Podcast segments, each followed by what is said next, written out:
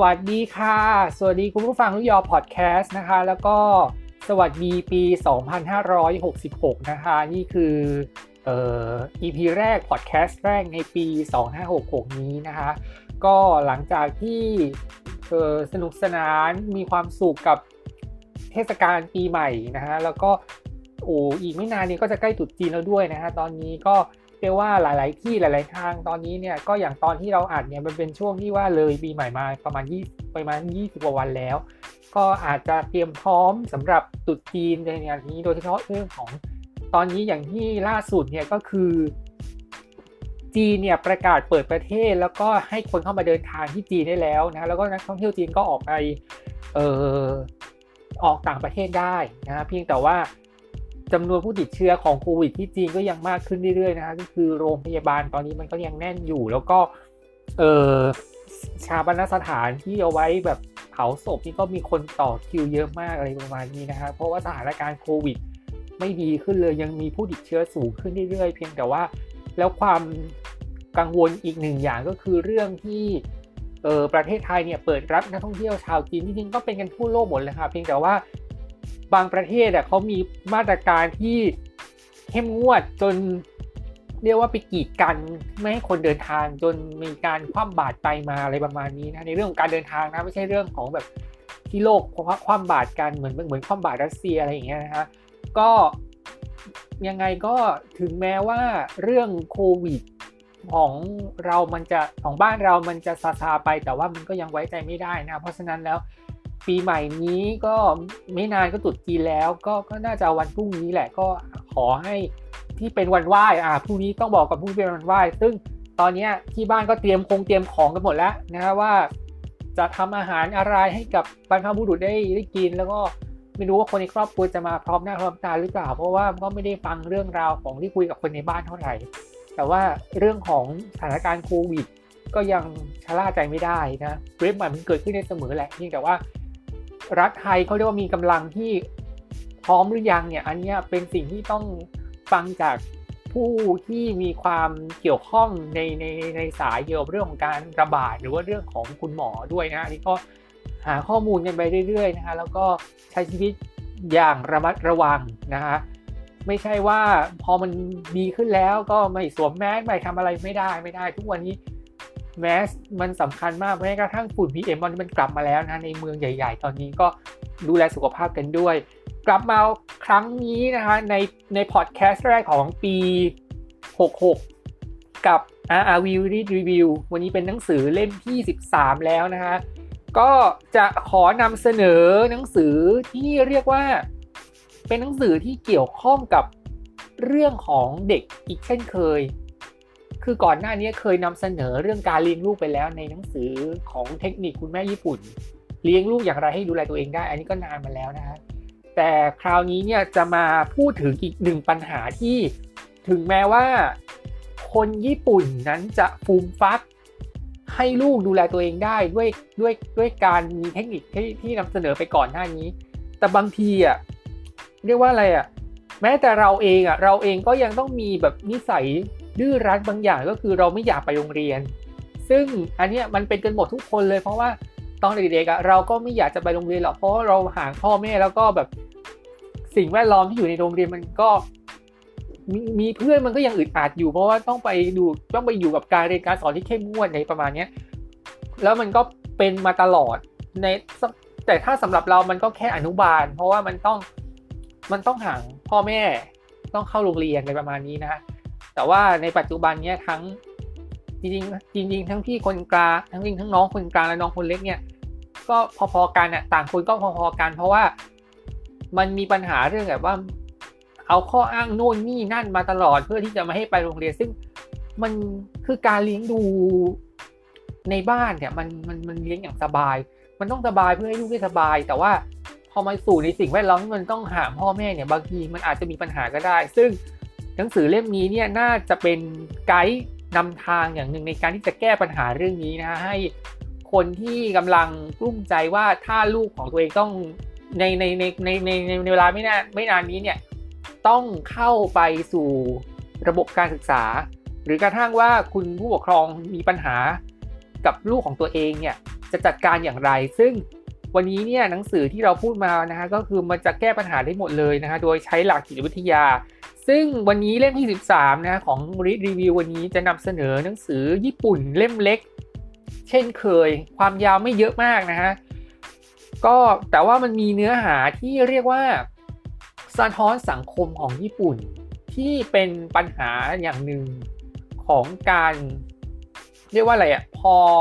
พอเด็กอะ่ะต้องเข้าสู่ระบบการศึกษาเนี่ยบางทีด้วยความที่อย่างที่บอกแหละมันห่างครอบครัวห่างพ่อแม่เนี่ย บางทีการรับมือมันรับมือไม่ทันเพราะฉะนั้นเนี่ยมันเพราะฉะนั้นเราคิดว่าหนังสือเล่มนี้ถ้าใครกำลังมีปัญหากล้ำกลุ้มใจอยู่ว่าลูกตัวเองเนี่ยไม่ไม่ไม่เรียกว่าอะไรอะไม่ยังไม่อยากจะเข้าไปสู่โลกแห่งการศึกษา ต้องไปเจอสังคมเจอกับเพื่อนอะไรเงี้ยคิดว่าน่าจะช่วยได้นะนั่นก็คือหนังสือจิตวิทยาเมื่อลูกไม่อยากไปโรงเรียนนั่นเองนะคะหนังสือเล่มนี้นะครับคนเขียนชื่อคุณโมริตะนาโอกินะคะซึ่ง คุณโมริตะนาโอกิเนี่ยเกิดในปี 1952 นะคะ จบการศึกษาระดับปริญญาโทสาขาศึกษาศาสตร์จากมหาวิทยาลัยนารูโตะเคียวอิกุและด้านจิตวิทยาคลินิกในโรงเรียนจากมหาวิทยาลัยคางาวะ โดยชีวิตในปัจจุบันตอนนี้นะครับเป็นนักจิตจิตวิทยาโรงเรียนสังกัดคณะศึกษาศาสตร์มหาวิทยาลัยคางาวะนะคะ ทำงานให้กับโรงเรียนมัธยมต้นและมัธยมปลายฟูจิอิกะกุเอ็นยูริกะ รวมถึงโรงเรียนประถม และมัธยมต้นประจำจังหวัดคางาวะด้วยนะคะ ซึ่งหนังสือเล่มนี้เนี่ยมันมีเรื่องเกริ่นนำที่ผลสำรวจล่าสุดที่ จริง ๆ มันก็ตอนที่เขียนหนังสือเนี่ยมันอาจจะนานมาแล้ว แต่ว่าเรายังไม่รู้นะว่าในตอนนี้เนี่ยไอ้ปัญหาเนี้ยเรื่องของเด็กไม่ยอมไปโรงเรียนเนี่ยมันจะมีมากมีน้อยเพราะว่า แต่ว่าแค่อ่านเกือคำเกินนำของหนังสือเนี่ยก็ก็ก็เรียกว่าไม่ต่างจากบ้านเราไม่เหมือนไม่ต่างจากชีวิตเราเลยถึงแม้ว่าเรื่องของเอ่อการเรียนหรือว่าการศึกษาบ้านเราจริงๆก็เป็นกันหลายประเทศแหละบ้านเราก็เป็นเพื่อย่างง่ายๆอะสามพี่น้องตัวสกรคนกลางน้องเล็กก็มีปัญหาแบบว่าไม่อยากไปโรงเรียนเหมือนกันนะฮะโดยจำนวนเด็กที่ไม่ยอมไปโรงเรียนในญี่ปุ่นเนี่ยมีอยู่ นะจากการจากตัวเลขสถิติที่เพิ่งสำรวจมา ทั่วประเทศญี่ปุ่นมีเด็กระดับประถมและมัธยมที่ไม่ยอมไปโรงเรียนอยู่หนึ่งอยู่ถึง1นึ่งแสนกว่าคน เรียกว่าเป็นตัวเลขที่สูงมากสำหรับปัญหานี้นะครับเพราะว่าแน่นอนมันมีหลายหลายปัจจัยหลาย ๆ อย่างที่ทำให้เด็กเนี่ยไม่อยากจะไปโรงเรียนซึ่งมันก็มีหลากหลายมากทั้งเรื่องของการด้วยเรื่องของเทคโนโลยีในเรื่องของ การเลี้ยงดูที่เรียกว่าอะไรอะการเลี้ยงดูที่พยายามอยู่แล้ว แต่พอที่จะให้เด็กเข้าไปอยู่ในสังคมของโรงเรียนที่ต้องห่างผู้ปกครองเนี่ยบางทีมันปรับไม่ทันมันไม่ชิน เพราะฉะนั้นมันจะมีการใช้กลวิธีอ้างต่างๆนานาว่า ไม่อยากจะให้ตัวเองไปอยู่ในโรงเรียน เพราะไม่อยากห่างพ่อแม่ไป อยากอยู่กับพ่อแม่อะไรประมาณนี้ก็แล้วไปอะไรอย่างเงี้ยก็มันก็คือปัญหาอย่างหนึ่งเหมือนกัน โดยหนังสือเล่มนี้เนี่ยจะนำเสนอที่วิธีแก้ปัญหาที่เรียบง่ายนะคะ ด้วยการใช้เวลากับเด็กแค่ 3 นาที แค่วันละ 3 นาที เป็นวิธีที่ผู้ปกครองไม่จำเป็นต้องเปลี่ยนแปลงรูปแบบการดำเนินชีวิตที่เป็นอยู่เลย แค่ปฏิบัติตาม 3 นาทีในวิธีเลี้ยงเด็กในหนังสือเล่มนี้นะคะเด็กจะกลายเป็นผู้ริเริ่มและเปลี่ยนแปลงด้วยตัวเองนะฮะ ด้วยการช่วยให้เด็กเนี่ยรู้จักเริ่มทำอะไรด้วยตัวเอง เป็นสิ่งที่สำคัญมาก เพราะถ้าเด็กไม่มีทักษะนี้ ต่อให้ยอมไปโรงเรียนสักวันเด็กก็จะกลับมาเป็นอย่างเดิมนะฮะเด็กประถมที่ถูกบังคับไปโรงเรียนอีกครั้งเนี่ยมักจะกลับมามีพฤติกรรมเช่นเดิมในช่วงมัธยม นี่เป็นสิ่งที่นักจิตวิทยาทำงานกับเด็ก ตั้งแต่วัยอนุบาลจนถึงระดับมหาวิทยาลัยที่กำลังแก้ปัญหาในปัญหานี้อยู่นะฮะซึ่ง แน่นอนเรื่องนี้เนี่ยมันมันเป็นปัญหาที่อย่างที่บอกอย่างที่สถิติอ่านไปเมื่อกี้นี่ว่า แสนคนเนี่ยมันก็ถือว่าเป็นเยอะอยู่ทั้งทั้งที่เรื่องของการเลี้ยงดูบางทีเนี่ยถึงแม้จะเลี้ยงดูมาอย่างดี แต่ว่าบางทีด้วยสภาพแวดล้อมทั้งเรื่องของเพื่อนเรื่องของคนที่กั่นแกล้งคนที่บูลลี่เนี่ยบางทีมันลดทอนความรู้สึกครับของเด็กทำให้เด็กรู้สึกไม่อยากอยู่ในโลกแบบนั้น ซึ่งแน่นอนเด็กเนี่ยเกิดมามันก็ต้อง มันก็ต้องแบบเก็บสะสมความเข้มแข็งอะไรประมาณนี้ แต่ว่าพอโดนเพื่อนทำร้ายแป๊บเดียวก็ก็กลายเป็นคนอ่อนแอนี่ก็เป็นปัญหาที่มันมันไม่มีอะไรมาห้ามได้ค่ะ มันเป็นธรรมดาเออแล้วเรื่องของการแก้ปัญหาเนี่ย ของหนังสือเล่มนี้ก็คือสามนาทีเนี่ย ซึ่งตัวของโมริกะเนี่ยโมริเอะโมโมโมริตะเนี่ยนะเรียกว่าอะไรด้วยความที่อยู่มันอยู่กับอาชีพของเรื่องของ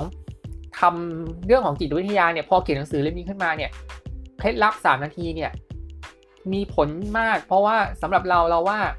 มันคือการแก้ปัญหาที่ต้นเหตุนะฮะเพราะว่าเรื่องของการเด็กไปไม่ไปโรงเรียนเนี่ยบางทีมันอาจจะมีมันอาจจะมี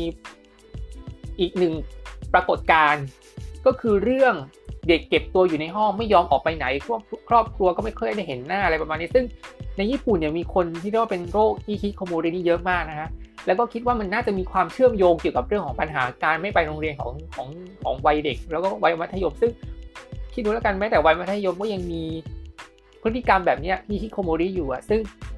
ประเทศไทยเคยเอาประเด็นโรคเหล่านี้ไปทำเป็นหนังเรื่องวูไอยูนะลองไปหาดูกันได้นะม่ นะฮะยังยังไม่ใช่งูมียอนะเป็นเป็นรีวิวแต่ว่าเอาหนังเรื่องนี้มาเพราะว่ามันเป็นแบบด้วยประเด็นนี้แหละ มันทำให้เขาได้เป็นมันเป็น inspiration ในการทำหนังเรื่องนี้ ซึ่งเด็กทุกคนเนี่ยมีความสามารถที่จะแก้ปัญหาด้วยตัวเอง หน้าที่ที่ผู้ปกครองต้องทำคือการเชื่อในความสามารถนั้น และใช้เวลา 3 นาที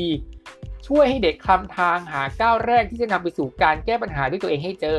เมื่อหาก้าวแรกได้เจอ เด็กก็จะเป็นผู้ที่ริเริ่มด้วยตัวเองนะฮะซึ่ง ความ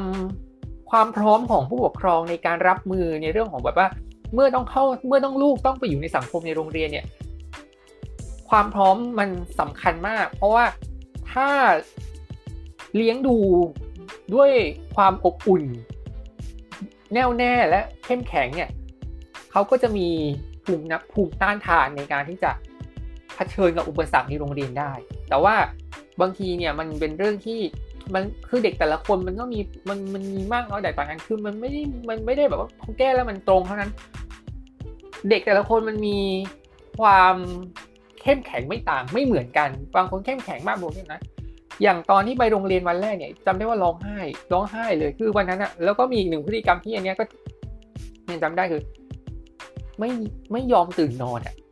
หลับให้อย่างนั้นแหละ เพราะว่าถ้าถ้าตื่นขึ้นมาเนี่ย ตื่นขึ้นมาเนี่ย เอาละพ่อแม่ต้องเรียกมาปลุกแล้วแล้วก็ต้องตีแล้วแหละเพราะว่าลูกไม่ยอมไปโรงเรียน แน่นอนปัญหาเรื่องนี้มันใหญ่มาก โดยเคล็ดลับ 3 นาทีที่ทำให้เด็กกลับไปโรงเรียนเนี่ยนะฮะสนาทีนั้นเนี่ยเป็นโดยใช้หลักการถึง 3 เคล็ดลับนะคะที่จะช่วยให้เด็กเนี่ยสามารถริเริ่มกลับไปโรงเรียนอีกครั้งนะฮะประเด็นสำคัญเนี่ยของนังของวันละสามนาทีคือมี 3 วิธีเท่านั้นที่จะช่วยเพิ่ม ความเข้มแข็งให้ลูกเนี่ยเผชิญกับการเรียนรู้เผชิญกับเพื่อนที่โรงเรียนได้หนึ่งก็คือการผลิตน้ำแห่งความมั่นใจก็คือ มองหาข้อดีหรือแหล่งน้ำในตัวของเขานะฮะการผลิตน้ำแห่งความมั่นใจเป็นเคล็ดลับพื้นฐานที่สำคัญที่สุดในการทำให้เด็กยอมไปโรงเรียน โดยถึงแม้เด็กจะยอมไปโรงเรียนอยู่แล้ว ก็ต้องหมั่น ผู้ปกครองเนี่ยก็ต้องไม่ลืมมันผลิตน้ำแห่งความมั่นใจเติมลงไปในแก้วอยู่เสมอก็คือ น้ำแห่งความมั่นใจกับในในหนังสือนี่มันคือ มันเหมือนเป็นเขื่อนอย่างหนึ่งอะที่แบบว่า พ่อแม่ก็ต้องเติมน้ำมันก็ต้องมีน้ำไหลออกมาแล้วก็มาไหลไปเรื่อยๆเรื่อยๆแล้วเต็มขึ้นมาเพื่อที่จะให้มีระบบพลังงานหมุนเวียน เหมือนกัน ความการผลิตแหล่งน้ำในเด็กเนี่ยมันคือการให้ความอบอุ่นกับเขา ให้ความรักกับเขาให้ เออเรียกว่าให้เขามีพื้นให้มีความมั่นใจพูดง่ายๆก็คือ ถ้าเรียกว่าให้กำลังใจก็ไม่ไม่ไม่ไม่ไม่ทุกไม่ต่างกัน ไม่ต่างกันก็คล้ายๆกัน เพราะว่าถ้าเด็กเนี่ยได้รับความอบอุ่นจากครอบครัว ลูกก็จะมีความมั่นใจ แล้วเขาก็จะรู้สึกว่า ไปโรงเรียนมันเรื่องเล็กน้อยเองอะ่ะแล้วเขาก็จะสามารถที่จะอยู่ร่วมกับสังคมกับเพื่อนกับครูได้ ซึ่งการผลิตนะความมั่นใจ ซึ่งมันก็คล้ายๆ กับการให้กำลังใจนั่นเอง ซึ่งเป็นเคล็ดลับแรก เคล็ดลับที่2เนี่ยก็คือการชมนะฮะคือการให้เด็กตระหนักถึงข้อดีในตัวเองโดยหลักการของหนังสือเล่มนี้นะคะในแต่ละวันผู้ปกครองควรมองหาข้อดีของเด็กให้ได้ 3 เรื่องเป็นอย่างน้อย แล้วบอกความรู้สึกตัวเองให้เด็กรับรู้ และนี่คือเทคนิคแบบชมเด็กกันง่ายๆ ซึ่งอันนี้ก็คือมันเป็นการแบบว่า เรียกว่าอะไรได้ เรื่องอะไรได้เพิ่มทักษะในการที่ทำให้เด็กเนี่ยสามารถหาข้อดีของตัวเอง เพื่อที่จะสร้างความมั่นใจตัวเอง แล้วก็เข้าสู่ระบบการศึกษาทันที ซึ่งก็ก็ถือว่าแต่บางทีเรื่องชมเนี่ยมันก็บางทีเนี่ยผู้ปกครองที่เป็นแบบสายซีเรียสอะถ้ามันไม่มีอะไรที่แบบว่าเป็นหลักการอะว่า แล้วเราจะหาความแล้วเราจะหาอะไรก็คือสามเรื่องอะเด็กทำอะไรแล้วสำเร็จอะ หมั่นชมและหมั่นชมด้วยความรู้สึกที่ดีใจ ตื่นเต้น แล้วก็ให้ความรักกับเขาให้โอบกอดนิดนึงก็ยังดี ถ้าทักษะถ้าถ้าใช้สิ่งที่เราตีความกล่าวถึงตรงนี้เนี่ย เด็กก็จะทำให้เขาอะรู้สึกอบอุ่น และก็มีความมั่นใจนะฮะในการที่ทำให้เขาได้เห็นข้อดีของตัวเอง ไม่ใช่ว่าทำผิดพลาดแล้วแล้วถูกตีถูกตีนี่ไม่ได้เลยนะถ้าถูกตีนี่คือมึงคือทำร้ายเด็กเลย จริง ๆ แล้วในหลักการวิชาการเนี่ยการตีเด็กมันคือการการทำร้ายเด็กอย่างหนึ่งเหมือนกัน จะมากจะน้อยมันก็คือการทำร้ายเหมือนกัน เพราะฉะนั้นเนี่ยแต่ว่าบางทีด้วยสังคมบางคนรายได้น้อยอะไรอย่างเงี้ยก็ต้องดุด่าลูกเป็นธรรมดาก็มันมันเป็นเรื่องที่มันยังเป็นความแบบเหลื่อมล้ำกันอยู่อะนะครับเพราะฉะนั้นแล้วเนี่ยก็อันเนี้ยมันต้องให้ด้วยความรักและความจริงใจถ้าผิดก็บอกเขาว่า ต่อไปนี้ก็ไม่ควรทำและให้ความรักกับเขาเยอะๆแล้วกันนะอันนี้แถมมาให้ แล้วก็สิ่งสุดท้ายเคล็ดลับสุดท้ายก็คือ จดบันทึกสิ่งที่สังเกตเห็นนะฮะซึ่งผู้ปกครองเนี่ยควรจดบันทึกการชมทุกวัน เพราะเวลากลับมาอ่านอีกครั้งเนี่ยผู้ปกครองจะได้ไอเดียดีๆ ในการเลี้ยงเด็กเพิ่มขึ้น และคิดเสียว่าบันทึกนี้จะเป็นคู่มือและผู้ช่วยในการเลี้ยงเด็ก และกรุณาจดให้ได้อย่างต่อเนื่องนะคะ ก็คือเวลาที่เราเห็นว่าลูกทำอะไรแบบดีๆทำแล้วเราอยากชมอะไรเงี้ยพูดอย่างเดียวมันไม่พอมันต้องมีการลิสต์จดบันทึกเอาไว้ จดข้อมูลจดบันทึกเอาไว้นะเพื่อที่จะเหมือนกับว่าเราได้เห็นข้อดีของเด็กเขาแล้วเราก็พอมาเรามาอ่านแล้วเรารู้สึกว่า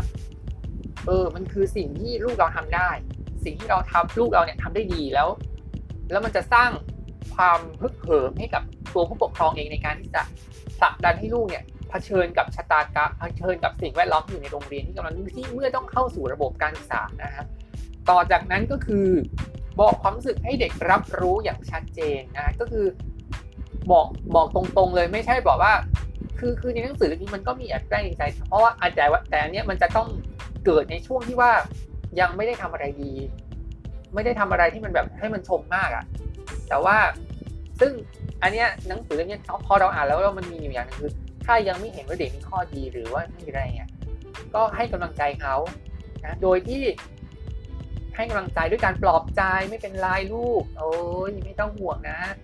ลูกยังต้องเติบโตอีกเยอะ ค่อยๆทำไปเรื่อยๆประมาณนี้ประมาณนั้นแหละ แต่ว่าเรื่องของ acting ever เนี่ย ก็ต้องเบอร์นิดนึงแหละ เพราะว่า ถ้าเรา acting ด้วยความแบบ ปกติของเราตามตัวตนของเราเนี่ยบางทีเขาเขาอาจจะยังรู้สึกว่าเขาต้องเขายังไม่ดีพอหรือเปล่าอะไรประมาณนี้เพราะฉะนั้นแล้วเนี่ยก็ต้องมันต้องใช้เหมือน acting เข้ามาเสริม แต่ว่าถ้าเจอเรื่องไหนที่ดีเนี่ยเต็มที่เลย แสดงความยินดีให้เขามอบความรักให้เขาดูแลตัวเองดูแลอย่างนี้ซึ่งมันมันมันยังเรายังไม่รู้เลยว่า ซึ่งมันก็คือการพัฒนาทักษะของเด็กเหมือนกัน แล้วก็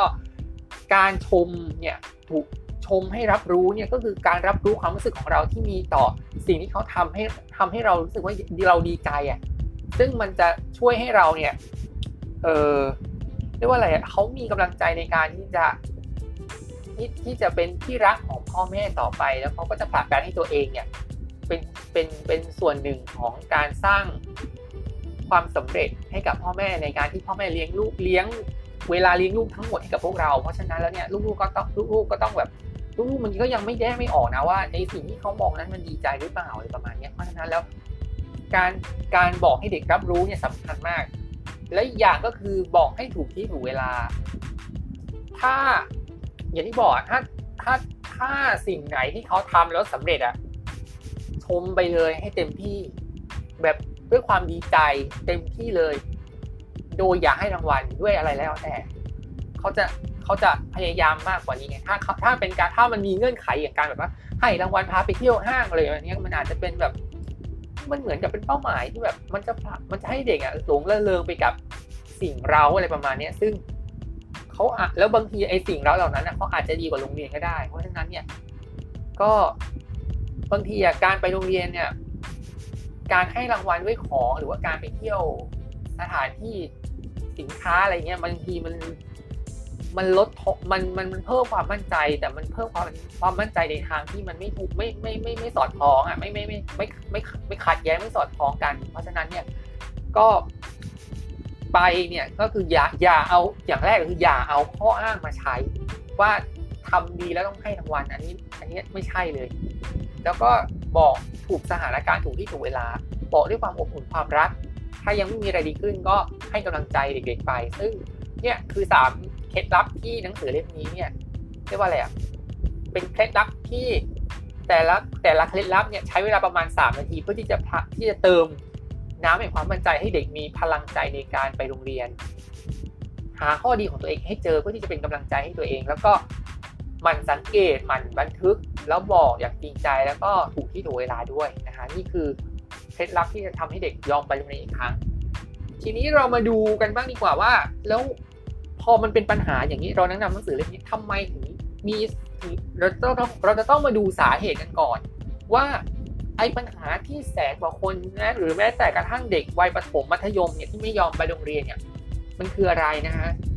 เด็กที่ไม่ยอมไปโรงเรียนเนี่ยล้วนมีสาเหตุอะไรบางอย่าง แต่ก็ไม่ใช่ว่าเด็กทุกคนที่จะเจอเรื่องแบบเดียวกันและกลายเป็นเด็กไม่ยอมไปโรงเรียน ดังนั้นเหตุผลที่เด็กไม่ยอมไปโรงเรียนคือ เด็กเนี่ยมันเด็กที่มีความละเอียดอ่อน และรู้สึกกระทบกระเทือนทางจิตใจได้ง่ายเนี่ยจะไม่มีพลังพอที่จะเผชิญหน้ากับความยากลำบาก ถ้าปล่อยไว้ก็อาจจะไม่พึ่งพาตัวเองได้เลย ถ้าเพียงถ้าช่วยให้มีพลังพอที่จะไปโรงเรียนด้วยตัวเองเนี่ยแม้ต้องพบเจออุปสรรคที่ยากลำบากอีก เด็กก็จะฝ่าฟันมันไปได้ การไม่ยอมไปโรงเรียนคือจุดเปลี่ยนผ่านของการเติบโตที่ผู้ปกครองต้องช่วยให้เขาข้ามผ่านไปให้ได้ อันนี้จริง เพราะว่า การที่เด็กเนี่ยต้องเผชิญความยากลำบากเนี่ย มันเหมือนกับมันเหมือนกับว่าเด็กก็ต้องเดินด้วยตัวเอง เรียนด้วยตัวเอง เล่นด้วยตัวเองแต่เด็กจะรู้สึกว่าแล้วพ่อแล้วพ่อแม่ทิ้งหนูทำไม ซึ่งเราเราเองก็ยังเคยนะตอนที่แบบว่าตอนที่เป็นเด็กอนุจำได้ว่าพอเรียนอนุบาลครั้งแรกอะแล้วพ่อแม่ คือคือคือต้องเล่าเหตุการณ์ก่อนแล้วตอนเหตุการณ์ก่อนเหตุการณ์ก็คือตอนเช้าเช้านิดนิดอะไปวัดมา แล้วเราก็ทำบุญทำบุญอะไรกันแล้วบังเอิญว่า คือตอนนั้นเราคิดว่าเอ้ยวันนี้วันหยุดเราไม่ต้องไปโรงเรียนก็ได้ แต่บังเอิญว่า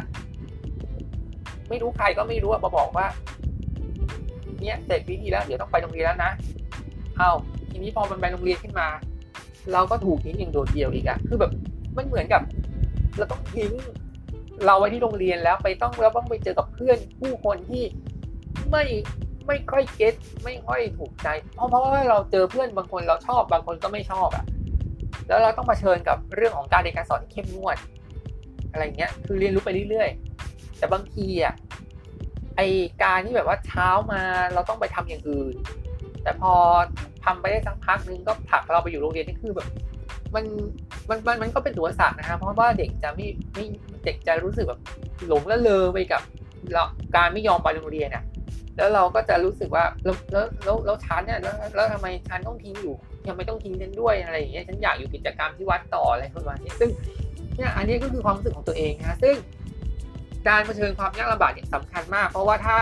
ปล่อยไว้เนี่ยเขาก็ไม่เขาก็จะไม่สามารถพึ่งพาตัวเองได้นะฮะแต่ว่าการที่จะเด็กการที่จะทำให้เด็กเนี่ยมีพลังพอที่จะไปโรงเรียนเนี่ยไม่ต้องเจออุปสรรคที่ยากลำบากเนี่ยก็คือ มันต้องผลิตนะความมั่นใจให้กำลังใจแก่เด็กระหนักข้อดีของเขานะแล้วพูดอย่างจริงใจ อันนี้มันจะช่วยเป็นเป็นการผลิตนะความมั่นใจและทำให้เขารู้สึกว่า เออ ถึงแม้ว่าฉันจะหาพ่อแม่แต่ว่าฉันก็มีความหนักแน่น มีความอดทนในการที่จะแบบว่า ข้ามผ่านอุปสรรคในชีวิตในความยากลำบากที่กำลังจะเกิดขึ้นในช่วงที่ฉันกำลังอยู่ที่โรงเรียนได้นะอันนี้ก็ถือว่าเป็นอย่างแรกที่ เออเรียกว่าเป็นสาเหตุแต่ว่าปัญหาเนี้ยเด็กแต่ละคนมีความต้องการมันก็มีปัญหาระดับปัญหาที่แตกต่างกันบางคนไม่ยอมไปเลยถึงขนาดแบบทำอย่างอื่นหรืออย่างหรืออย่างง่ายๆที่คนกลางกับน้องคนเล็กเนี่ยที่เข้าสู่ระบบการศึกษาอย่างอ่อย่างที่คนกลางเนี่ยเวลาไปโรงเรียนเนี่ยเขาจะไม่ชอบ แล้วเขาก็จะถามเขาก็จะอ้างว่าพรุ่งนี้โรงเรียนหยุดนะอะไรเงี้ยทั้งที่ทั้งที่พรุ่งนี้ก็ต้องไปโรงเรียน เออเนี่ยแค่นี้ก็เป็นปัญหาที่ เราเองก็ยังเคยทำนะแต่พอน้องมาอย่างนี้เราเราต้องหงุดหงิดเนี่ยทั้งที่มันคือการปรับของเด็กที่ไม่ที่เราก็ผ่านจุดนั้นมาแล้ว แต่เรากลับไม่เข้าใจว่าเขาทำไมต้องทำแบบนั้นอะซึ่งมันก็คือ มันก็คือการคิดแบบพอคนมันโตขึ้นก็คิดด้วยตัวเองแต่ว่า เรากลับมองเด็กมองวันนั้นโดยว่าไม่แบบอะไรวะอะไรเงี้ยทั้งที่เราก็เคยมีพฤติกรรมเนี้ยในตอนที่มัน ตอนที่เข้ามาอยู่ในช่วงแรกๆของการเข้าสู่ระบบการศึกษา ซึ่งมันพอมันโตขึ้นมาเนี่ยโมเมนต์มันเปลี่ยนแต่บางทีอะเรามองเด็ก เรามองน้องตัวเองอะว่าไม่ไปโรงเรียนเนี่ยเพราะอะไรอย่างนี้ แล้วเรากลับไปมึนงงกับสงสัยตรงนั้นอะแต่เรากลับลืมตัวเองว่าไอตอนที่เราเป็นเหมือนเหมือนคนนั้นอะก็เป็นแบบนั้นเราก็เป็นแบบเดียวกันกับเขาอะเนี่ยคือมันก็เป็นปัญหาที่ มันเป็นเรื่องใหญ่นะครับเพราะฉะนั้นแล้วเนี่ยมันมันความความความการเลี้ยงดูอย่างเดียวมันไม่พอมันต้องมีมีการเพิ่มกำลังใจแล้วก็สร้างความเข้มแข็งแล้วก็เติม แล้วก็การหาข้อดีให้เด็กเพื่อให้เด็กมีกำลังใจด้วยนะฮะทีนี้มาดูว่าแล้วจุดต่ำสุดเมื่อเมื่อเด็กไม่ยอมไปโรงเรียนเนี่ยต้องพูดถึงสาเหตุก่อนเลยว่าสาเหตุเนี่ยมันก็มีหลายอย่างแต่สิ่งหนึ่งที่เป็นสาเหตุที่แท้จริงที่ทำให้เกิด ปัญหานี้ก็คือพวกเทคโนโลยี หน้าจอที่เกี่ยวกับหน้าจอไม่ว่าจะเป็นสถาไม่ว่าจะเป็นโทรทัศน์ สมาร์ทโฟน แท็บเล็ตอะไรประมาณนี้ที่แบบมีหน้าจออะไรประมาณนี้แล้วภาพมันก็เคลื่อนที่ไปเร็วมาคือเด็กจะรู้สึกตื่นเต้นตื่นตะลึง แต่บางทีแล้วก็จะมีบางคนเนี่ยติดเกมมาตั้งแต่เด็กๆเลย ซึ่งเราเองก็เป็นเพราะว่าแบบเวลาแบบตอนที่อย่าง อย่างในห้องอะมันมี PlayStation อะลูกก็เราก็รีบไปเสียบปลั๊กแล้วก็แบบใส่แผ่นซีดีปิด แล้วก็ใส่แผ่นซีดีเกมแล้วก็เล่นเกมแบบเพลินจนแบบลืมดูพ่อแม่ไปเลยอะไรอย่างเงี้ยซึ่งอันนี้ก็จริงซึ่งเด็กที่ไม่ยอมไปโรงเรียนส่วนใหญ่มักจะใช้เวลาเนี่ยไปกับอุปกรณ์อิเล็กทรอนิกส์อย่างโทรทัศน์ เกมโทรศัพท์มือถืออินเทอร์เน็ตนะคะเรามักเชื่อกันว่าเด็กที่เด็กทำแบบนี้เพราะมีเวลาว่างจนเหลือเฟือ แต่อย่างไรก็ตามเนี่ยเพราะถ้าถ้าเป็นเพราะเบื่อควรมีกรณีที่หันไปอ่าหนังสือหรือวาดรูป ซึ่งแต่กลับไม่มีเด็กคนไหนทำแบบนั้นเลย อาจพูดได้ว่าเด็กส่วนใหญ่หันไปหาอุปกรณ์อิเล็กทรอนิกส์เพื่อขจัดความวิตกกังวล จนทำให้รู้สึกด้านชา แล้วนี่แหละเป็นเหตุที่เหตุผลที่เด็กเนี่ยเริ่มมีพฤติกรรมใช้ชีวิตสลับกลางวันกับกลางคืนนะคะทำให้จังหวะชีวิตไร้ระเบียบมากขึ้นเรื่อย ๆ ในขณะที่เด็กบางคนรู้สึกว่าแววตาลูกแบบเปลี่ยนไป คุยกันไม่รู้เรื่องจนไม่ใช่คนเดิมไปก็มีเนี่ยเนี่ยจุดต่ำสุดมันอยู่ตรงเนี้ยคือพออุปกรณ์หน้าจออิเล็กทรอนิกส์เนี่ยไม่ว่าจะเป็นสมาร์ทโฟนแท็บเล็ตทีวีเกมอินเทอร์เน็ตเนี่ยด้วยความที่มันเป็นอิเล็กทรอนิกส์อะภาพแล้วการเคลื่อนไหวเปลี่ยนอะจำได้ว่าไอการที่มันเปลี่ยนภาพไปมาเนี่ยบางทีอะมันมีมันจะทำให้เด็กมีสมาธิสั้นอะซึ่งแน่นอน คนที่ทำงานเรื่องด้านวิชาการและงานวิจัยหลาย ๆ อย่างที่เกี่ยวข้องกับเรื่องของเรื่องของสื่อหน้าจอที่มีที่มีที่มีแบบว่าเป็นพวกงานวิจัยอะเขาจะเตือนเสมอเลยว่า ถ้าคุณอยากมีลูกเนี่ย แน่นอน คุณก็ต้องไม่ควรเอาอุปกรณ์ที่มีหน้าจอหรืออิเล็กทรอนิกส์หรืออินเทอร์เน็ตก็ตามเนี่ย ให้ลูกอะรับรู้โดยเด็ดขาด เพราะว่ามันจะทำให้เด็กรู้สึกหลงระเริงไปกับมัน และนี่มันกลายเป็นปัญหาที่แบบว่าเป็นจุดต่ำสุดที่แท้จริง เพราะว่า เด็กจะรู้สึกแบบถึงขนาดเรายังไปโรงเรียนเนี่ยก็จะต้องทวิตหาแต่เกมที่ฉันเล่นเมื่อวันนั้น รายการที่ดูวันนี้ หรือแบบเกมออนไลน์ที่ฉันอยากเล่นมาก หรือว่าแบบเออสื่อการเรียนการสอนในสมาร์ทโฟนแท็บเล็ตที่เราชอบดูแต่มันไม่จำเป็นต้องใช้อะเนี่ย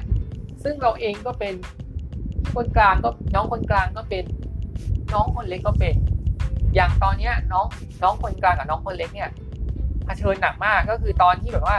อย่างตอนอย่างตอนอย่างนี้แน่ๆพอวิกฤตโควิด -19 มันเกิดขึ้นเนี่ย ปัญหาอย่างหนึ่งที่เกิดขึ้นก็คือ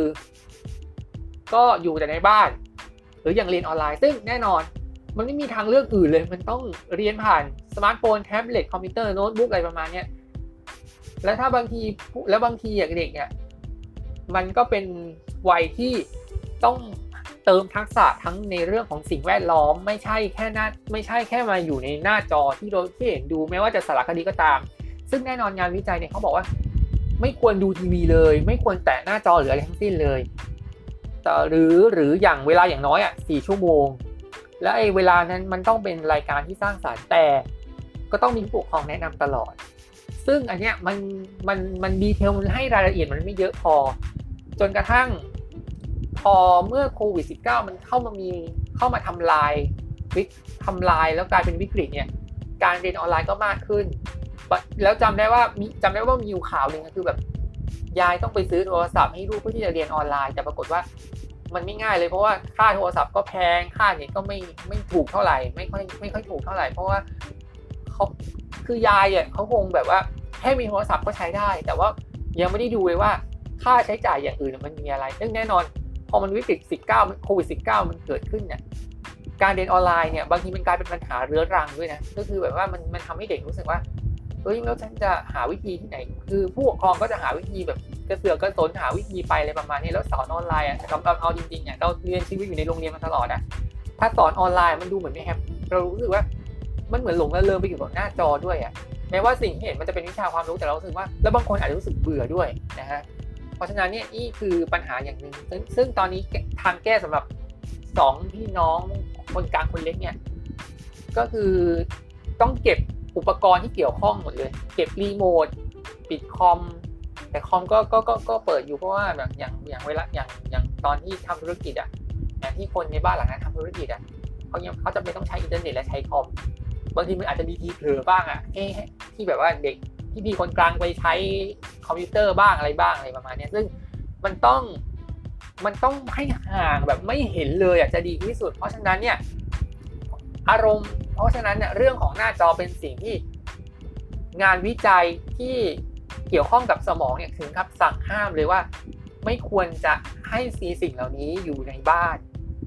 ควรถ้ามีอย่างมีได้ แต่ควรให้ไม่ให้ห่างจากสายตาของลูกของเด็กน้อยมากที่สุด นะนี่คือวิธีที่เขาแก้ปัญหาให้ ต่อมาแล้วเราแล้วเมื่อปัญหามันเยอะขนาดนี้ทั้งเรื่องของสาเหตุแล้วก็จุดวิกฤตเนี่ยแล้วควรจะสร้างกำลังใจยังไงกำลังใจเนี่ยคือการเติมน้ำให้ความมั่นใจ เพราะฉะนั้นแต่ว่าแล้วมันจะมีวิธียังไงอะที่จะแบบว่าหากำลังใจที่จะสร้างให้เด็กเนี่ยสามารถที่จะเผชิญชะตากรรมในระบบการศึกษาได้ ผู้ปกครองเลยต้องมองหาความสามารถที่ที่เด็กเนี่ยมีให้พบนะฮะไม่ว่าโดยไม่จำเป็นจะต้องเป็นทักษะที่เก่งหรือโดดเด่นอะไร ขอแค่เป็นสิ่งที่เขาชอบทำก็พอแล้วนะเพราะผู้ปกครองจะได้มองเห็นข้อดีและความสามารถของเด็กที่ก่อนหน้านี้ไม่เคยรู้มาก่อน และอย่าลืมตบท้ายด้วยคำพูดหรือคำแสดงความยินดี และชื่นชมกับสิ่งที่เด็กทำเพื่อสร้างกำลังใจให้แก่เด็กๆนะฮะเนี่ยคือการให้กำลังใจที่แท้จริงก็คือ สมมุติว่าซึ่งทุกวันนี้มันก็มีหลายอย่างไม่ว่าจะเป็นแบบว่า เด็กไปเด็กไปสวนสัตว์ก็พาไปไปให้อาหารหรืออะไรเงี้ยซึ่งมันก็คือการ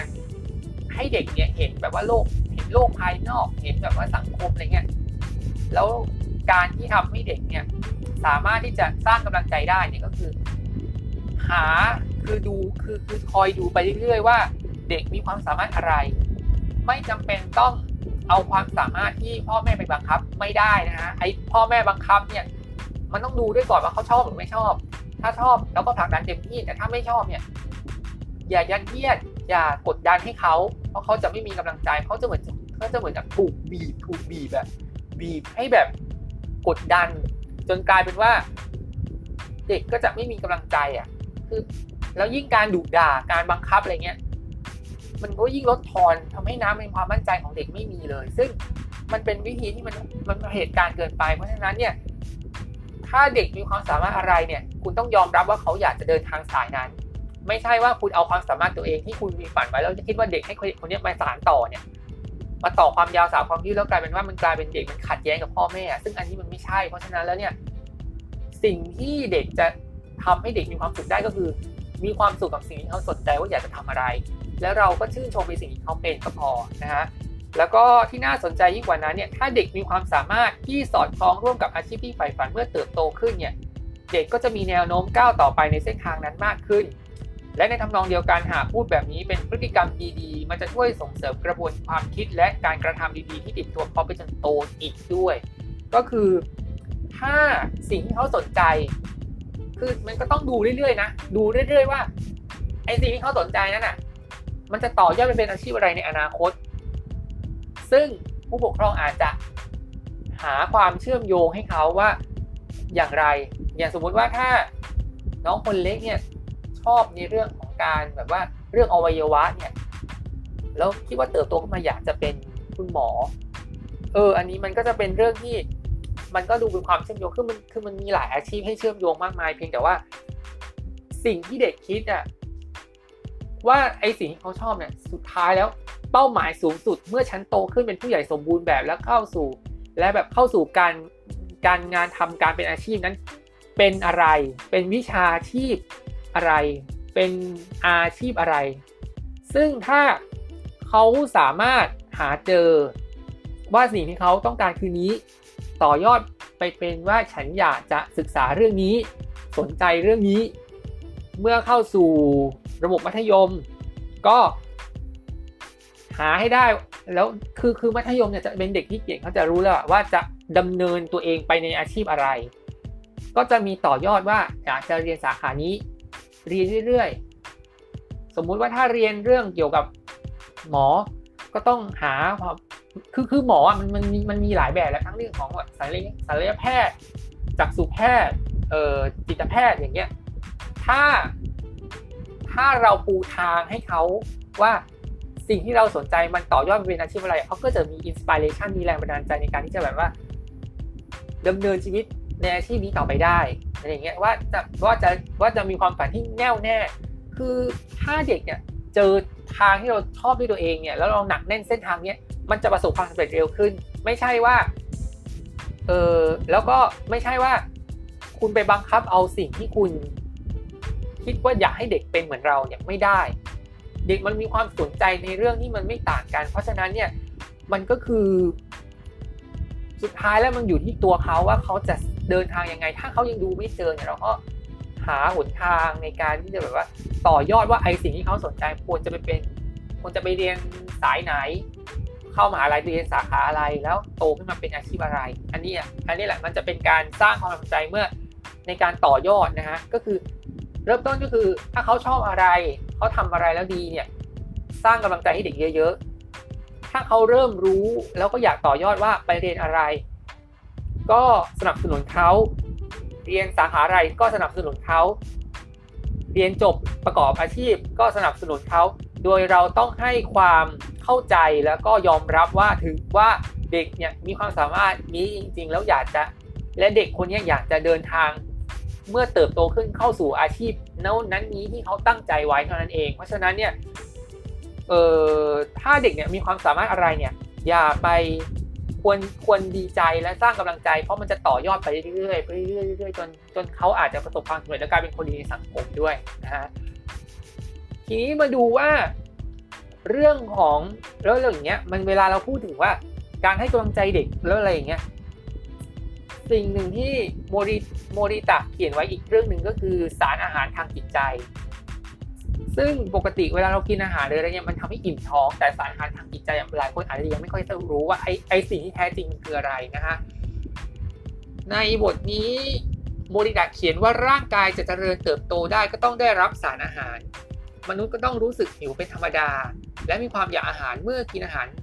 เมื่อมีความอยากอาหารมากอยู่แล้ว เมื่อกินอาหาร ร่างกายก็จเจริญเติบโตขึ้น จิตใจเองก็ไม่ต่างกันสารอาหารที่แท้จริงของทางจิตใจนะฮะก็คือความรักและการยอมรับ เมื่อได้รับ2สสิ่งนี้จิตใจก็จเจริญเติบโตเป็นตามลำดับ ซึ่งสาเหตุเนี่ยที่แท้จริงของการไม่ยอมไปโรงเรียนเนี่ยก็คือการขาดสารอาหารทางจิตใจที่มีส่วนประกอบ 2 อย่างคือความรักและการยอมรับ อันนี้มันจะโยงกลับไปที่ที่พูดถึงว่าสร้างกำลังใจเมื่อเด็กความสามารถ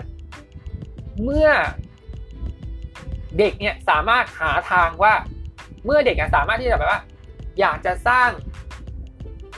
ทางตัวเองว่าอยากจะไปเรียนหมอ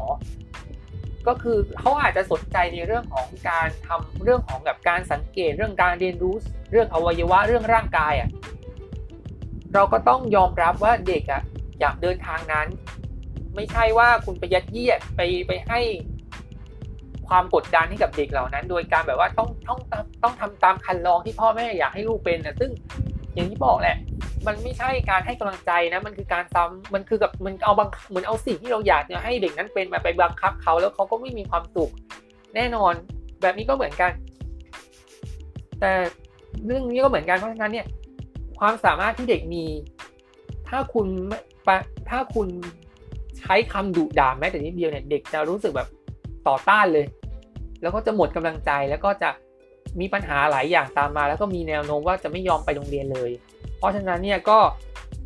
ถ้าลูกชอบเป็นอะไร จริงๆก็มีหลายอย่างนะไม่ใช่เรื่องอาชีพอย่างเดียว เรื่องเพศที่เขาโตขึ้นแล้วเขาเปลี่ยนไป คุณก็ต้องยอมรับเขาอยากโตเป็นอาชีพอะไรก็ต้องยอมรับเขา อยากเดินไปเส้นทางไหนก็ต้องยอมรับเขา แล้วก็ให้ความรักและความรักคือสิ่งที่สำคัญที่สุด เพราะว่าจะทำให้เด็กมีกำลังใจ แล้วก็ อยากจะดำเนินชีวิตต่ออะไรประมาณนี้ด้วยนะครับเพราะฉะนั้นแล้วเนี่ยถือว่าเป็นอะไรที่ ถ้าลูกชอบสิ่งไหนคุณก็ต้องยอมรับอะคือแบบถ้าลูกเป็นอะไรแล้วก็ต้องยอมรับเท่านั้นไม่ใช่เอาความมีอิทธิพลของตัวเองไปไปบังคับให้ลูกอะซึ่งอันนี้มันไม่ใช่แล้วก็การยอมรับว่าเด็กมีความสามารถอะไรเนี่ยเนี่ยบางอย่างบางทีเนี่ยความสามารถที่เขาเป็นอยู่นั้นอะถ้าเขาทำให้มันประสบความสำเร็จ มันอาจจะเป็นความสุขของเขาที่เขารู้สึกดี โดยที่พ่อแม่เนี่ยก็ต้องชื่นชมเขาให้ความรักและก็การยอมรับว่า ลูกฉันเนี่ยได้เอาสิ่งที่เขาสนใจแม้ว่าสิ่งเหล่านั้นมันอาจจะไม่ใช่สิ่งที่เราอยากให้เขาเป็น แต่เราไม่อยากให้เขาต้องลำบากหรืออยากให้เขากดดัน สมมุติว่าถ้าเขาทำประสบความสำเร็จอะไรก็แล้วแต่เนี่ยก็ควรจะดีใจในสิ่งที่เขาเป็น ให้ความรักเยอะๆอะไรอย่างเงี้ยซึ่ง มันมันมันต้องใช้ความเข้าใจ และก็การให้ความรักแล้วก็เราต้องยอมรับในความสามารถของเขาให้เจอ เพราะฉะนั้นเนี่ยอย่าไปพยายามเอาสิ่งที่มีของตัวเอง แล้วคิดว่าให้เขาโตมาเป็นแบบนี้มันไม่ใช่มันไม่ใช่มันไม่มีประโยชน์เลยครับมันมีแต่ความ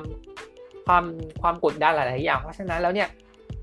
ความรักและการยอมรับเนี่ยคือคือสารอาหารที่แท้ที่ทางจิตใจที่แท้จริงที่จะทำให้เด็กเนี่ยประสบความสำเร็จได้นะคะ ทีนี้กลับมากลับมาที่อะเมื่อกี้พูดในประเด็นเรื่องจุดต่ำสุดก็คือเรื่องอุปกรณ์อิเล็กทรอนิกส์ ทีเนี้ยมันก็จะมีอีกเรื่องหนึ่งก็คือเรื่องของโรคติดจอ โรคติดจอเนี่ยจริงๆก็เป็นเรื่องที่สามพี่น้องก็เป็นกันหมดอะเราอะเล็กๆก็ติดโทรทัศน์อะไรเงี้ยคือเราเกิดปีสามหกอะ ยุคนั้นโทรทัศน์ที่บ้านเนี่ยมันก็เริ่มมีโฆษณา เริ่มมีรายการเริ่มพัฒนาแล้ว ยิ่งพอมันเป็นที่คนกลางก็ก็แบบเริ่มเริ่มเล่นเกมฝึกทักษะอะไรประมาณนี้โดยที่แบบเล่นซะจนแบบไม่ด้ดูเวลาเวลา ยิ่งน้องคนเล็กก็แล้วอีก เพราะว่าบางทีก็ดูโทรทัศน์ ดูโทรทัศน์ดูโทรทัศน์เสร็จก็ไปดูก็ไปก็ไปดูโทรศัพท์ เออพอพออุปกรณ์หน้าจอมันมากขึ้นอะ พออุปกรณ์อิเล็กทรอนิกส์มันมากขึ้นเรื่อยๆอะทีเนี้ยคือมันคือมันเริ่มมาจากตอนที่เราแบบว่า ดูทีวี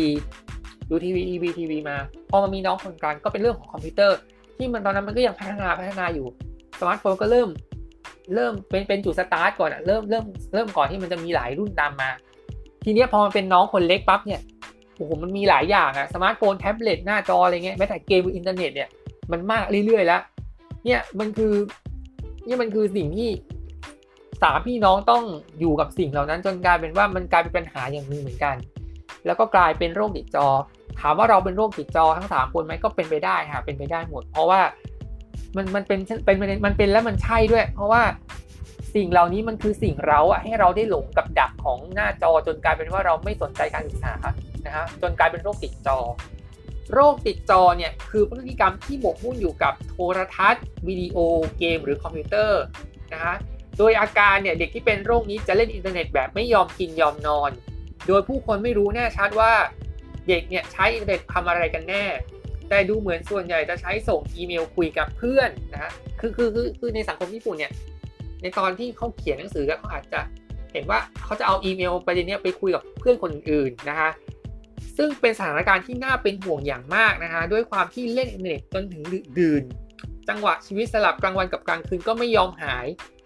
ส่งผลให้เด็กเนี่ยถึงแม้แน่นอนว่าจะหวังให้เด็กเลิกอินเทอร์เน็ตเนี่ยก็ไม่มีทาง และเพราะต้องห่างจากหน้าจอมักจะมีอารมณ์รุนแรงและวิตกกังวลด้วยนะฮะพฤติกรรมนี้เรียกว่าเป็นอาการลงแดงจากโรคติดจอ ดังนั้นวิธีแก้เนี่ยจะต้องทำยังไงก็คือ ผู้ปกครองเนี่ยควรพยายามเอาอุปกรณ์หน้าจอทั้งหมดนะฮะออกไปจากตัวเด็กให้มากที่สุดเท่าที่จะทำได้ เหมือนกับประเด็นที่แล้วเลยที่พูดไปเมื่อกี้ว่า ถ้ามีหน้าจอ โทรทัศน์แต่บางทีหน้าจอโทรทัศน์เนี่ยบางทีอะคืออย่างบ้านโน้นอะ เวลาดูอะอย่างอะอย่าง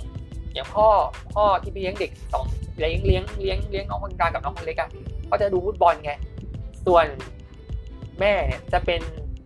คนที่แบบว่าต้องติดโซเชียลตลอดเวลา จริงๆทั้งสองคนก็ติดโซเชียลนะแต่ว่าที่หลายอาจจะด้วยความด้วยด้วยความที่ที่ที่ที่ที่แม่เนี่ยทำธุรกิจออนไลน์ แน่นอนมันก็หนีไม่พ้นมันก็ต้องเช็คเรื่องกลุ่มออนไลน์ตลอดเวลา ในขณะที่ที่ลุงหรือว่าพ่อพ่อของเด็กทั้งสองคนเนี่ย จริง ๆ ก็ก็จริง ๆ ก็เติบโต เติบโตมานานเพียงแต่ว่าพอ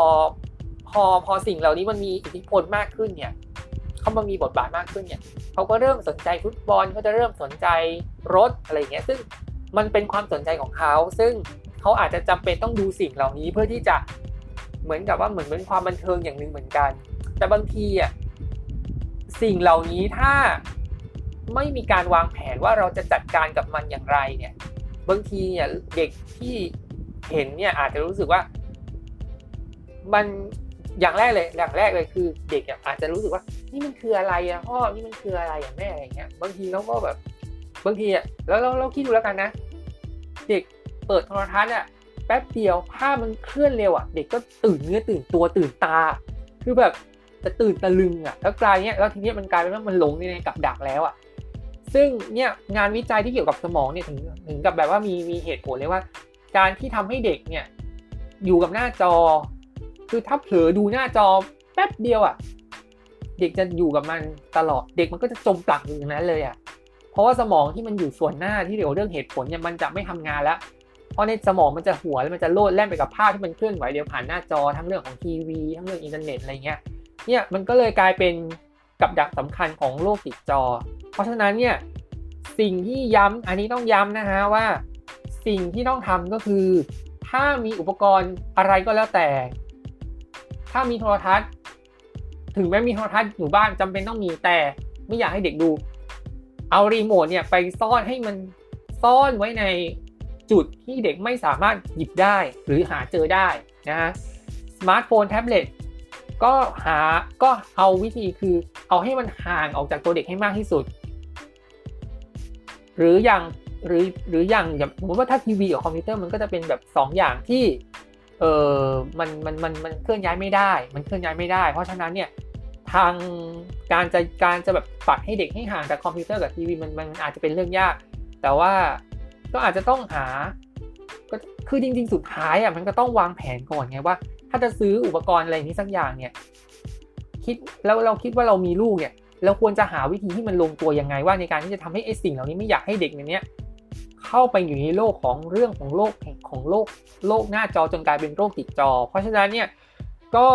สิ่งนี้มันต้องมันก็ต้องได้มันก็ต้องได้อย่างเสียอย่างอะเนาะก็มันก็ต้องแลกกันซึ่งกันและกันแต่ว่า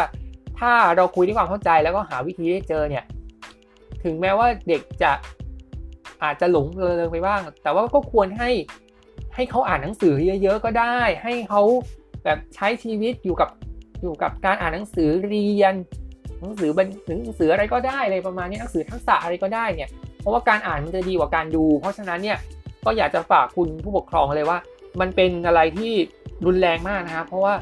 จอที่เป็นหน้าสี่เหลี่ยม พร้อมกระจกสีดำเปิดมามีสีสันหลากหลาย มีภาพเคลื่อนไหวให้เร็ว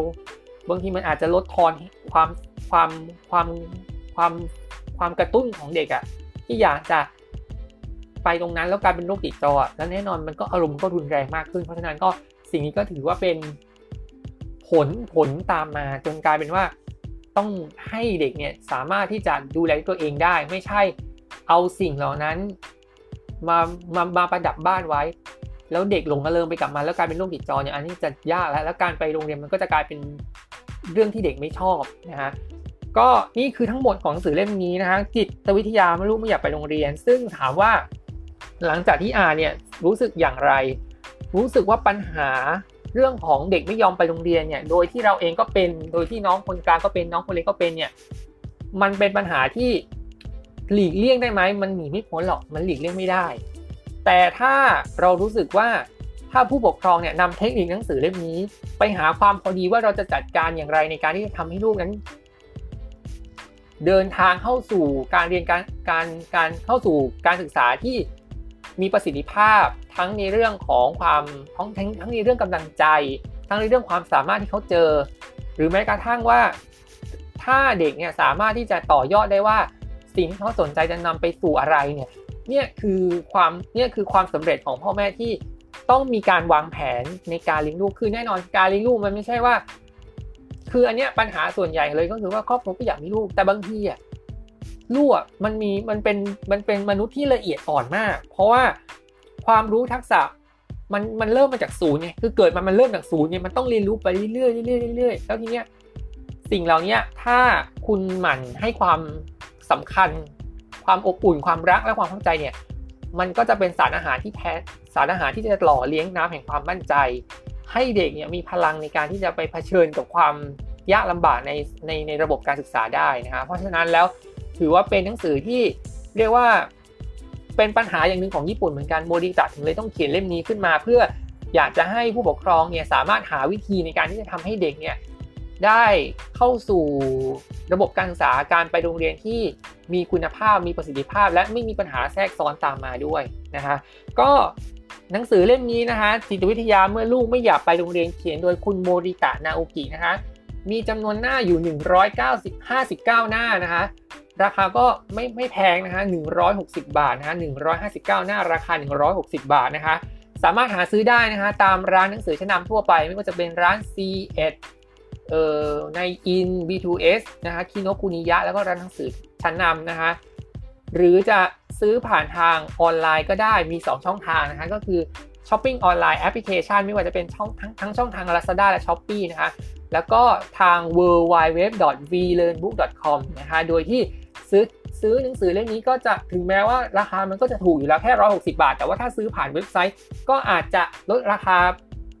ไปอีกก็ได้ ลดไปอีกสัก 10% 15%แล้วแต่ว่าแต่ละเล่มนั้นลดเท่าไหร่นะฮะแล้วถ้าซื้อผ่าน s h อ p e e Lazada เนี่ยอันนี้มันจะขึ้นชื่อเรื่องความถูกแล้วก็จะก็จะดีขึ้นแหละเพราะว่าเรื่องของราคามันก็จะถูกลงมากไม่ไม่แพ้กับทางเว็บไซต์เลยนะฮะแล้วก็สำหรับใครที่สนใจอีบุ๊กก็ก็ก็ลบไปโหลดมาได้นะคะที่ที่เว็บไซต์หนังสือในในชั้นนำทั่วไปนะคะซึ่งหนังสือเล่มนี้มีประโยชน์มาก ๆ อยากให้ ผู้ปกครองที่กำลังมีลูกที่กำลังจะเข้าสู่ระบบการศึกษาเนี่ยศึกษาพฤติกรรม ศึกษาข้อมูลจากหนังสือเล่มนี้แล้วเอาไปปรับใช้กันว่าแล้วจะทำอย่างเราจะหาวิธีอย่างไรในการที่จะทำให้เด็กเนี่ยมีความมั่นใจในการที่จะไปโรงเรียนแล้วก็เข้าสู่ แล้วก็เติบโตขึ้นมาเป็นผู้ใหญ่ที่มีคุณภาพได้นะคะฝากไว้ด้วยแล้วก็ช่องฝากสำหรับช่องทางของยอพอดแคสต์ด้วยนะฮะซึ่งมีหลากหลายช่องทางไม่ว่าจะเป็นทั้งทาง Apple Podcast Spotify Anchor Google Podcast Overcast Amazon Music iHeart นะฮะ Castbox Pocket Cast Radio Public และ Stitcher นะสำหรับ Streaming Podcast ส่วนสำหรับทาง YouTube นะฮะก็มีก็อย่างก็มีช่องทางเดียวก็คือช่อง YouTube Channel ช่องลูกยอจสกร กดไลค์กดแชร์กด Subscribe และกดกระดิ่งกันเยอะๆด้วยนะฮะแล้วก็ทั้งหมดนี้ก็คือ RRV รีวิวเล่นที่ 13 นี้ด้วยนะฮะถ้า มีคำพูดหรือว่ามีความผิดพลาด หรือมีจุดสะดุดอะไรก็ทางลูกยอคนนี้ก็ขออภัยมาณที่นี้ด้วยนะฮะแล้วก็ขอบคุณผู้ฟังที่รับฟังมาตั้งแต่ต้นจนจบนะฮะแล้วกลับมาพบกันใหม่ใน EP ต่อไปในลูกยอพอดแคสต์นะคะสำหรับ RRV Read Review นะคะ วันนี้ลากันไปก่อนสวัสดีค่ะ